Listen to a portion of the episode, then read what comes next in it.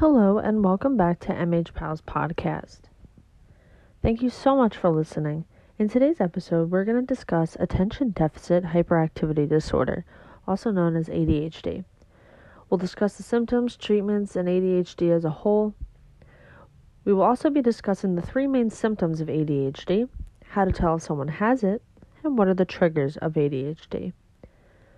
Before we get into this episode, if you wouldn't mind checking out my Twitter page at M H P Advisor and on Instagram at New Health Standards, I would greatly appreciate it. So before I get into A D H D, I just wanted to state that this podcast is in no way to treat or diagnose anyone who has been currently or is looking for a diagnosis. This is to present the facts and have a better understanding of those who have A D H D. So now with that out of the way, let's get into it. A D H D is a chronic condition. Someone who received a diagnosis of A D H D may experience difficulties with paying attention, hyperactivity, and impulsiveness.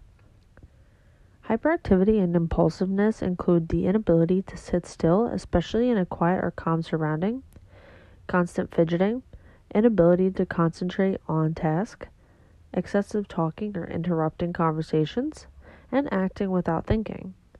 A D H D is often seen in childhood and may persist into adulthood. It can contribute to low self-esteem, troubled relationships, and difficulty at school or work. The three main symptoms are short attention span, impulsivity, and hyperactivity. You can tell if someone has it because they often have trouble listening or paying attention. They may need more frequent reminders to do things. They get distracted easily, and they may be absent-minded. So some of the common triggers for A D H D include stress, poor sleep habits, technology, certain foods, and their additives. Once an individual is able to recognize what triggers their A D H D symptoms, you can make necessary lifestyle changes to assist with having control over your episodes.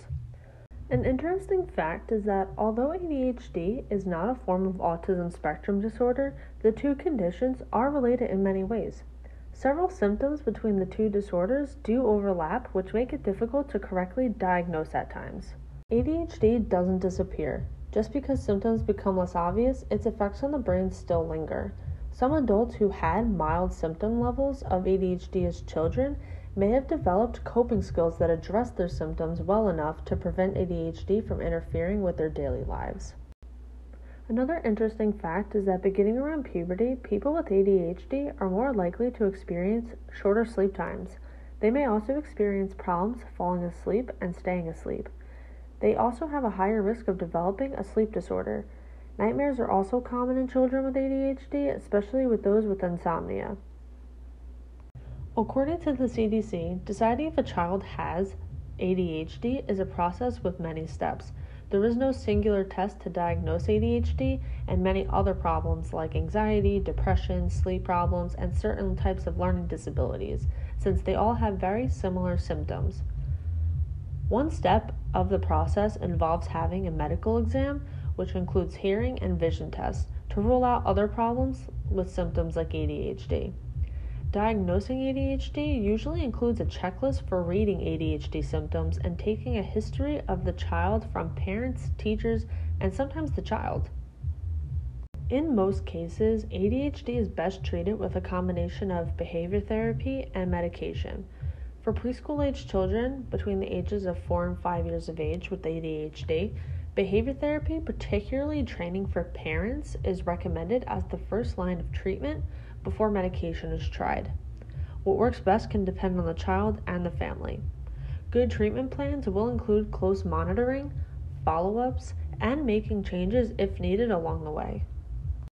So for our next segment, we're going to talk about managing symptoms. According to the C D C, being healthy is important for all children and can be especially important for children with A D H D. In addition to behavioral therapy and medication, having a healthy lifestyle can make it easier for your child to deal with A D H D symptoms. There are a few healthy behaviors that may help. Developing healthy eating habits, such as eating plenty of fruits, plenty of vegetables, and whole grains, and choosing lean protein sources. participating in daily physical activity based on that age group, limiting the amount of daily screen time from T Vs, computers, phones, and other electronics, and getting the recommended amount of sleep each night based on age. So where can you get help? If you or your doctor has concerns about A D H D, you can take your child to a specialist, such as a child psychologist, child psychiatrist, or developmental pediatrician. Or you can contact your local early intervention agency for children under age three, or public school for children three and older. The Centers for Disease Control and Prevention funds the National Resource Center on A D H D, a program of CHADD, which is Children and Adults with A D H D. Their website has links to information for people with A D H D as well as their families. The National Resource Center operates a call center.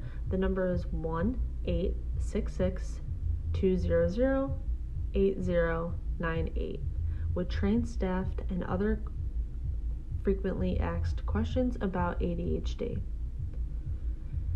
Since A D H D can last into adulthood, some adults have A D H D but have never been diagnosed. The symptoms can cause difficulty at work, at home, or with relationships.